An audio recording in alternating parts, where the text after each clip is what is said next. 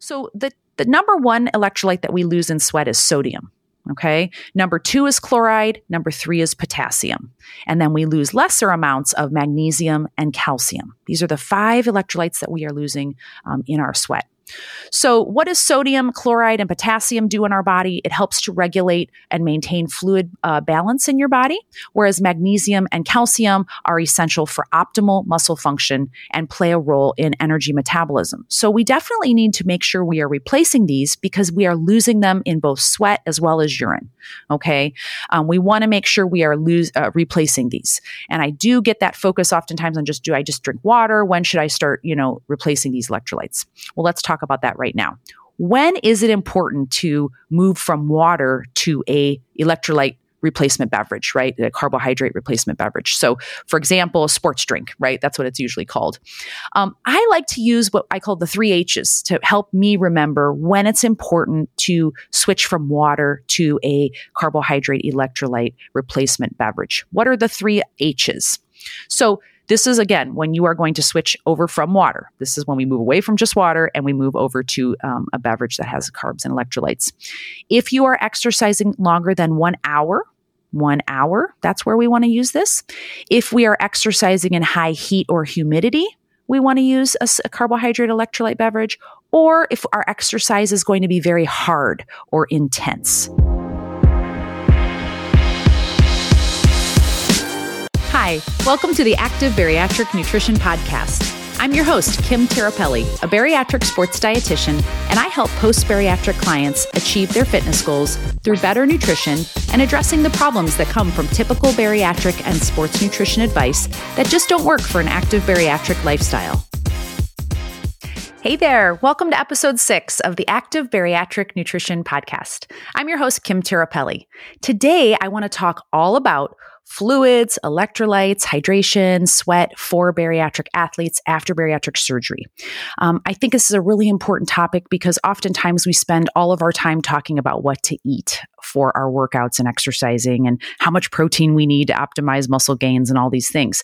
But oftentimes fluids take a back seat and they play a very critical role in our ability to exercise um, and to meet our goals and just feel good doing it. So I want to talk today about ways to increase your fluids and electrolytes, how much to drink before during and after workouts, foods and fluids that contain electrolytes, and real life strategies to help increase your overall fluid intake. So let's dive in. So, after bariatric surgery, one of the main reasons for readmission is dehydration. And I can say that in the many years that I worked in a bariatric surgery center, um, I did see dehydration as the main reason that patients would come back after their surgery and would have to get rehydrated um, and then be discharged again. So, it's definitely a challenge. There's no doubt about it. Um, and so, obviously, as you then want to start exercising more after your surgery, it becomes even more important that we have strategies in place that keep our fluid intake stable um, and that we're rehydrating after workouts um, adequately so we can continue to exercise. Um, what are some symptoms of dehydration? Um, when you're dehydrated, you can feel a little bit confused, weakness, dizziness, experience constipation, which is real after bariatric surgery, um, experience overall fatigue. Um, in exercise, you will fatigue sooner. Um, you just might feel like you're overheating, um, just feel real weak. So, those are some symptoms that you'll notice if you are dehydrated. Um, another way to easily tell if you're getting dehydrated is to take a look at your urine. If it is dark in color, something like an apple juice color, um, that means that you are getting dehydrated and you need to really focus on increasing your fluids. Again, specific to exercise, when you are losing as little as 2% of body weight from sweat, if you're not replacing that and staying on top of your hydration, it will lead to decrease in your exercise performance. And it's even worse in the heat. So, for example, if 2% body weight, we're looking at that for a 200 pound athlete, that's four pounds. So, if you can lose that amount of fluid in a workout, we need to make sure we are definitely focusing on rehydrating. Um, we often talk about, like I said, what to eat for exercise, but if you want to reach your fitness goals, we have to look at fluids as part of our overall sports nutrition strategy. So that's really what I want to focus on today. So, what contributes to overall less fluid intake after bariatric surgery? Why do we struggle so much after surgery with fluids? This is so frustrating. And regardless of whether you're exercising or not, this is this is real and it happens. Um, of course, lots of issues that kind of play a role. We have to separate our food and drink by 30 minutes, right? So that timing issue makes it more difficult because we can't just sit down, eat, drink, you know, as much as we want. Um, we have to make that timing part of this strategy. So that does make it a little bit more challenging. Sipping, we can't just chug or gulp, right? We have to sip small amounts. I will say that over time that does get easier, thankfully. Um, but certainly in the initial stages after surgery, it is really important that you're sipping so that we don't put too much down there and you feel sick or have to, you know, um, have pain or cramping or bloating. So sipping limits our overall intake as well. Some folks after surgery even experience nausea just from plain water right? So it's like, gosh, I can't even tolerate water. What am I supposed to drink? So we are going to talk about that later today. What are some options for you um, besides water that can help us get our fluid intakes uh, needs met? And then, of course, if we throw in now we want to begin exercising, um, we are going to start sweating, right? When we sweat, we are losing fluid from our body. Now, the issue with that that I run into with clients is that they forget that what they're losing in their sweat needs to re- be replaced, but that is in addition to our basic daily needs of fluids, right? And I know that you know, obviously, after surgery, generally you get that 64 ounces of, of fluid per day recommendation. You have to replace the sweat loss as well as make sure you're meeting those minimal fluid guidelines. So often we just forget that additional amount, and that's how we start getting dehydrated over time. So let's discuss fluid losses from exercise. Why do we sweat? What's so? Why do we sweat? You know, why is this? Why does this happen? Um, remember that sweating is necessary. This helps cool our body to maintain our optimal core temperature. When we exercise, we produce heat which then evaporates off from the skin into the atmosphere, and this helps cool our body temperature. This allows you to continue to exercise longer, harder without overheating. So there's lots of factors that in um, that impact your sweating, whether increases it or decreases it. So I want to talk about that a little bit because there may be some factors that you weren't thinking about that are impacting your sweat rate, and if we're not taking that into, into account in our in our rehydration strategy, we might miss out. So let's talk about what impacts sweat rate. So, hydration status coming into the workout. Guys, if you are dehydrated coming into the workout, you can't produce sweat right? Because if you don't have fluid inside your body, how are you going to be able to create that sweat to cool our core temperature. So when you're dehydrated, this will reduce the ability to create sweat, which can then lead to you feeling more fatigued sooner in the workout. The environment. So Increased heat, humidity um, will increase your sweat. If you are exercising in the cold, like we are now here, you know, we're in the United States, um, you know, obviously we're entering winter. Uh, we're, we're out in the cold now. Um, remember that what you wear can impact your sweating, right? So if you're wearing multiple, um, you know, thick clothing, this can uh, keep that temperature inside your clothing, you know, uh, against your body, which can increase your sweating. Um, a tip for that would just to be start wearing layers that can be removed as you are exercising and you're feeling hot. You know, you can start stripping off some layers. Um, and I just want to remind you if you can see your breath, you are losing fluid. So just because you're outside in the cold doesn't mean that you aren't going to sweat, right? We might, oh, I feel cold, but you are still producing heat when you're moving. So if you can see your breath, you are losing fluid. We need to make sure we are drinking even in the cold temperatures. We have to make sure that we are staying hydrated. Training at altitude. So for my runners, my cyclists, my hikers that like to train um, or exercise at altitude, they're moving in, at, at high altitude. Um, you can sweat more because typically at altitude the air is drier, so that does increase our sweat rate. In addition, you will urinate more at altitude, so that also leads to more fluid losses that we have to take into account. Body size impacts sweat rate. Larger body size produces more heat and therefore sweat, as well, well as larger surface area produces more sweat to cool your body. Your training status. So if you are more trained, and that just means if you work out a lot, you know, you are consistent, um, you're, you know, more fit, for example, um, you will train, or excuse me, you will sweat more easily. So when we are more trained, we sweat more easily, which is a good thing because that is helping us to cool our body um, more efficiently. Um, muscle mass, higher muscle mass produces more heat, um, and that's, this can lead to a higher sweat rate. Your health status. So when you're sick, think about when you have the cold and the flu. I, I, know that like when you have a fever, you know, you break that, what happens? We start sweating.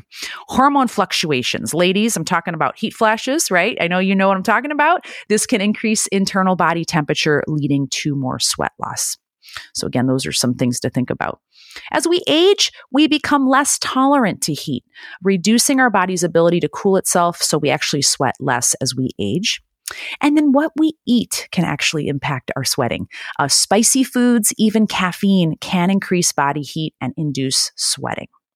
So these are factors that I want you to just be aware of and think about because, again, if you don't have a fluid strategy to really make sure you're replacing these losses, you're not going to be able to perform at the uh, level that you want. So, what are some fluid guidelines for bariatric athletes? Now, in my previous episodes, I've talked about pre workout nutrition and recovery nutrition. If you haven't listened to those, I highly recommend you go back and listen to those. I do talk a little bit about fluid intake in those um, episodes. Go check those out because I talk about food intake as well. But I want to just reiterate these same fluid guidelines again today so that you're hearing it again.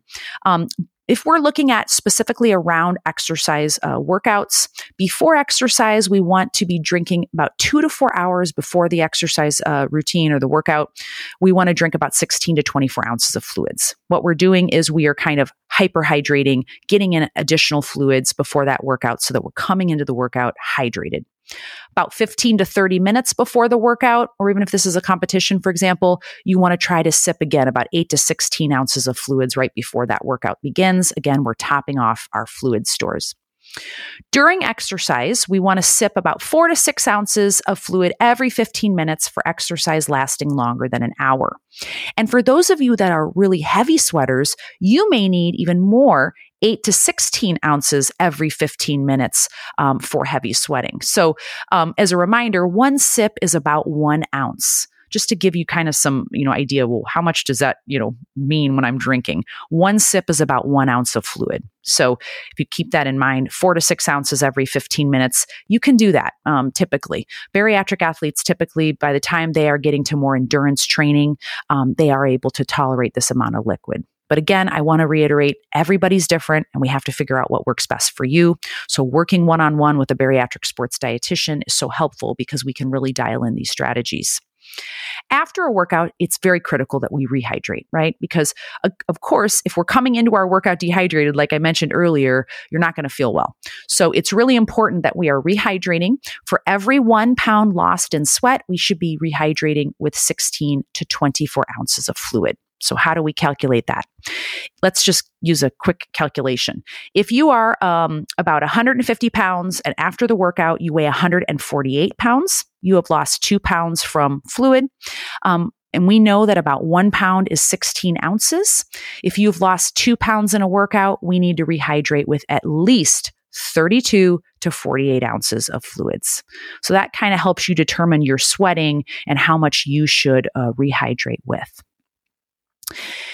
And when I'm working with my bariatric athletes, as again, by the time folks are usually starting to work with me, they're a little bit farther out from their surgery. They're able to drink a little bit more, tolerate more.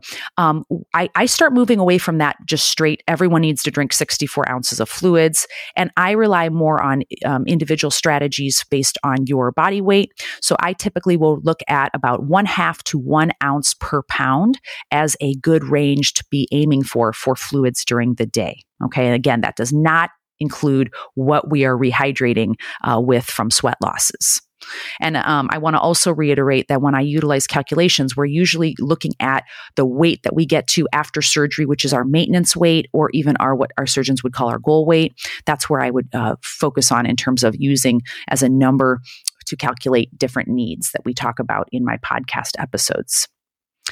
So, now that we've talked about just straight fluids, I want to also discuss electrolytes because this is a big buzzword out there. And, you know, there's tons of different products out there that you can use to um, replace electrolytes. But what are electrolytes, right? So, there are five main electrolytes that we lose in sweat. And I want to talk about this because there's a lot of confusion on which is the one that we lose the most of and that we need to really focus on replacing. So, the, the number one electrolyte that we lose in sweat is sodium. Okay. Number two is chloride. Number three is potassium. And then we lose lesser amounts of magnesium and calcium. These are the five electrolytes that we are losing um, in our sweat. So, what does sodium, chloride, and potassium do in our body? It helps to regulate and maintain fluid uh, balance in your body, whereas magnesium and calcium are essential for optimal muscle function and play a role in energy metabolism. So, we definitely need to make sure we are replacing these because we are losing them in both sweat as well as urine. Okay. Um, we want to make sure we are lose, uh, replacing these. And I do get that focus oftentimes on just do I just drink water? When should I start, you know, replacing these electrolytes? Well, let's talk about that right now. When is it important to move from water to a electrolyte replacement beverage, right? A carbohydrate replacement beverage. So, for example, a sports drink, right? That's what it's usually called. Um, I like to use what I call the three H's to help me remember when it's important to switch from water to a carbohydrate electrolyte replacement beverage. What are the three H's? So, this is again when you are going to switch over from water. This is when we move away from just water and we move over to um, a beverage that has carbs and electrolytes. If you are exercising longer than one hour, one hour, that's where we want to use this. If we are exercising in high heat or humidity, we want to use a, a carbohydrate electrolyte beverage. Or if our exercise is going to be very hard or intense. Okay. That, those are the times where it might be better to move away from just water and start looking at replacing with carbs and electrolytes. So, what is an optimal sports drink uh, that we want to look at. What's what kind of is the makeup of an optimal sports drink? You want to look for carbohydrate concentration of about five to eight percent, which is approximately 14 grams of carbohydrate in eight ounce solution. So this gives us about 6% solution when we have that um, amount. This is designed to enhance gastric emptying rate so they can get out of your stomach in into your body, into your bloodstream, um, and help you to replace those carbs and electrolytes. Um, you will also tolerate that amount best. You want to also look for multiple sugar sources in your beverages. Um, they should contain sucrose, which is fructose and glucose, as well as glucose. You don't want to just focus on one type of carbohydrate. When we have different sources of carbohydrate, our body is able to take in more carbs and absorb more carbohydrate. Um, sodium, we want to look for at least 150 to 180 milligrams per eight ounces. For potassium, at least 50 to 75 milligrams per eight ounces. And we want to also include, um, when we're looking at beverage selections, for example, or gels, low in protein and fat, um, because this does enhance gastric emptying rate and prevents bloating and cramping. So that's kind of a what to look for if you're looking for certain products out there. Um, and and guys, this is going to be more important, really, um, specifically for endurance athletes as well. Um, these types of beverages and gels and things like that will be very necessary during long endurance training events. So, this will be um, some guidelines that you can utilize. I also want to comment for those of you that are salty sweaters. So, how many of you work out and after the workout, you notice that you've like salt on your face? Like, gentlemen, you might have it in your beard or your mustache. Um, you might have it on the brim of your cap. So, if you run a lot outside or you wear a hat when you're exercising and you take it off and you can just see a white like rim um, underneath the brim of the cap, if you've like a grimy feeling on like your face or your neck, um, that might mean you are a what we call a salty sweater, which means you have an even higher concentration of sodium in your sweat that needs to be replaced. So, for those of you that are salty sweaters, you may benefit from products that have he- even higher amount of sodium because, again, if you're losing more, we need to make sure we're replacing it as well. Um, some products that are higher in sodium include the right stuff, Gatorade, Gatorlytes, Liquid IV. Those are some um, that you can look at, and there's other ones as well, but those are just some that I have experience with um, that have been helpful for my endurance athletes that are heavy sweaters that have high sodium content in their sweat. So that brings me then to what are some real life strategies after bariatric surgery to help you increase your intake of both fluids and electrolytes? Well, first off, keep a fluid bottle nearby at all times. Okay. If it's in your line of vision, um, it's going to be a lot easier for you to remember, oh, yeah, I need to be sipping, right? Because again, we have to separate our food and drink, which means it's so critical in between your meals that you are consistently sipping on fluids. Um, one uh, product that I know a lot of my clients use, I am going to be honest, I have it too. Um, the HidrateSpark bottle, which lights up. Um, it has an app that you put on your phone. You can even, it tracks your intake. It lights up and reminds you and sends you cues on your phone um, when it's time to drink. Um, and so it's a nice, it's a nice product out there that um, some athletes have found, your bariatric clients have found to be helpful to help them increase their intake. Set alarms on your phone if necessary. Or if you work at a computer all day, have an alarm pop up on your computer. That's easy to set up. There are lots of apps that you can put on your phone um, that will help to track your intake and remind you to drink throughout the day. Also, when allowed to do so by your clinic, some bariatric clients do tolerate using straws. Um, the issue that we do see with straws, and, and, the reason that generally it's not recommended to use a straw right after surgery, is because it can induce, or excuse me, it can cause you to swallow air along with the fluid. And that inside your new small pouch can cause some pain and discomfort. So, no doubt about it, it can be an issue. But generally speaking, as, as clients get farther out from surgery, they do tolerate using straws, and it does help them them to drink their fluids uh, more frequently and consistently. So, you know, my goal with athletes and, and with my bariatric clients is we got to get those fluids in, okay, in a way that you tolerate, right? And so, uh, straws can be helpful for some clients, not everybody, but um, I just want to advise you always, you know, certainly discuss it with your surgery center um, down the road. Trying different options from water. So, as I mentioned earlier, for some clients, nausea happens when they drink water um, or they'll tell me it has like a mineral flavor or it's it, feels thick when it's just plain water. There's all kinds of kind of interesting and, and different experiences with just plain water. So certainly adding in flavors, um, infusing your water with slices of fruits or veggies, like you know, slice a cucumber or slicing in some you know uh, berries or things like that that you can oranges, for example, um, that you can just have infusing in your water to give it a little bit of flavor.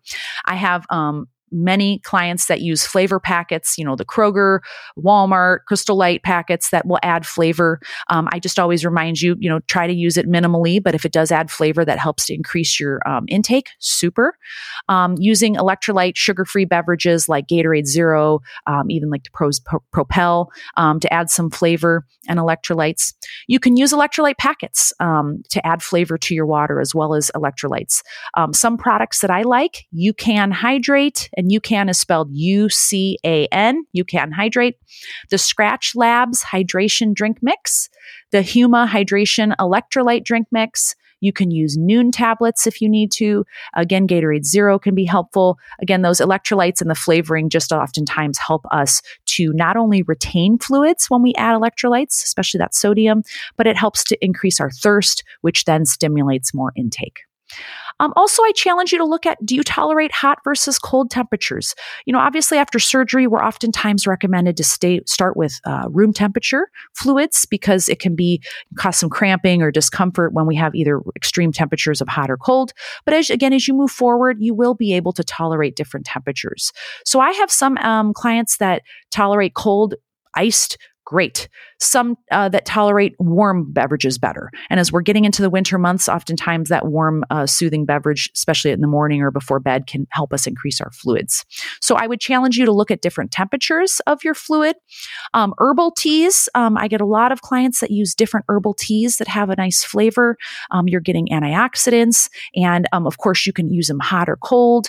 Um, but herbal teas are nice and they're um, decaf if you're looking at uh, avoiding caffeine sweet versus savory flavors. I get a lot of clients after the surgery who just cannot tolerate um, those you know sweeter flavors. So utilizing savory like broth soups and stews versus more of the sweeter flavors can also help us increase our intake. And often as as i mentioned earlier broths soups and stews usually do have more uh, sodium in them as well what are some foods that are high in fluid content? Because I want to just say this because I get this so much. You know, um, if I eat foods that are high in fluids, does that help me? Yes, it does. Everything that you're taking in your body does help. So I know all these rules out there with, you know, separating your fluids from other things that you're taking in. You could only look at your water intake as your fluid. But guys, your overall intake, foods and fluids do help us hydrate our body in reality. Okay. So these are some foods that are high in fluids that will also help hydrate our body. Yogurts, soups and stews, fruits such as melon, like watermelon, uh, honeydew, cantaloupe, um, pineapple, apples, berries, peaches, um, vegetables like lettuce, cucumbers, tomatoes, zucchini. All of these foods have high fluid content and can play a role in keeping our body um, hydrated. Um, so, how do we uh, uh, replace electrolytes in food? So, a lot of times, um, for example, when I interviewed um, Erin Owens Mayhew last week, she was saying that in when she goes hiking, she doesn't use specific electrolyte uh, replacement beverages because she incorporates electrolytes in her food, which you can do as well. Absolutely. So, what are some foods that are high in sodium?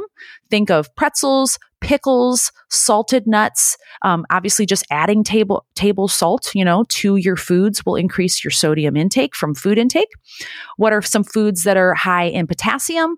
Bananas, potatoes, dark leafy greens, citrus fruit. Um, of course, our coconut water that I talked about in a previous episode um, will also have higher amounts of potassium.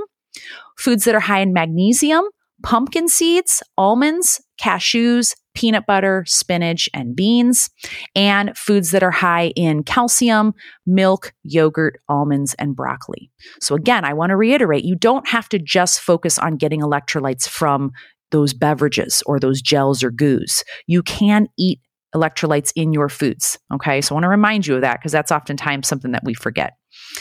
And I just want to close out today, guys, with some frequently asked questions that I get. And I, I kind of highlighted it just a moment ago, but I want to just reiterate this. I'll get this question a lot. Hey, Kim, does my protein shake count towards my overall fluid intake? In reality, yes, it does, right? Yes, your protein intake, your shake, excuse me, your protein shake does count as fluid.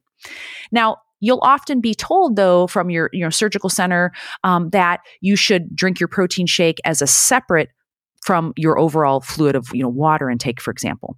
And I, and I will say there's some truth to the fact that you don't want to just use a protein shake as your only fluid right? Because drinking a lot of protein shakes can lead to constipation. And so you do want to make sure you are drinking additional fluids. But if we are looking at our overall fluid intake does a protein shake count towards that? Yes it does Okay. So I just wanted to answer that one. And then this, I want to dive into this. I can do an entire episode on caffeine, which I probably will do because I'm going to do an episode coming up on ergogenic aids for bariatric athletes. Caffeine is an ergogenic aid.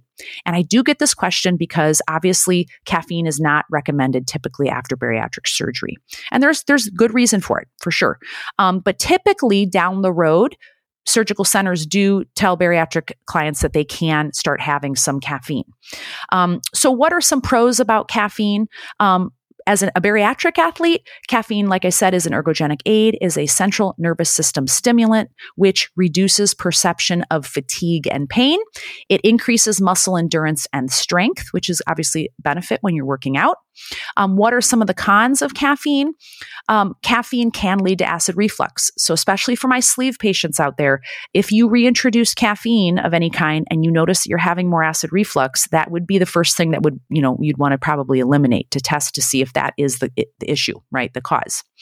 Um, certainly, um, caffeine can also impact, uh, especially let me say, caffeine in tea and coffee can impact absorption of iron. So if you are going to drink coffee or tea, you should separate it by two hours from any bariatric vitamins or minerals supplements that contain iron. Okay.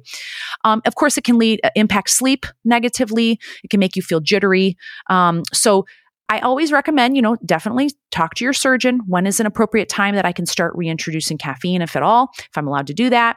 Um, but as a bariatric athlete, um, it can be helpful in your workouts.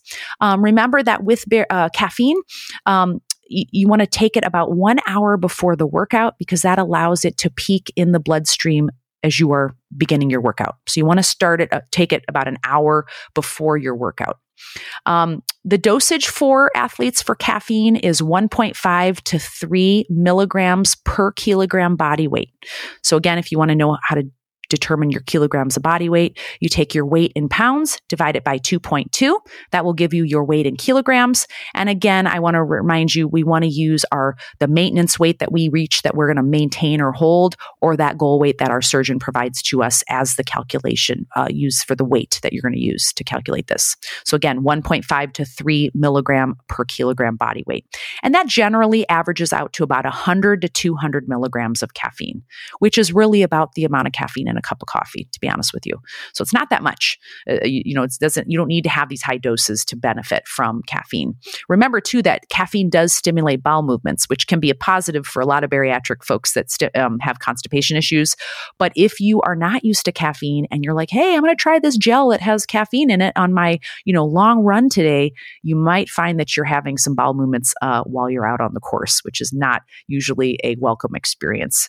So do be careful with it. Like everything that I've always told you guys, we never try anything new on on competition day, right? So if you want to use caffeine as an ergogenic aid, this should be something that you are utilizing during training to make sure that it does help you and that you feel good with it. Okay. And I also just want to talk about a study um, because caffeine does get kind of this rap of it being a diuretic or dehydrating us. Um, there have been many recent uh, studies that have kind of debunked that myth that caffeine severely dehydrates us or increases our urine output.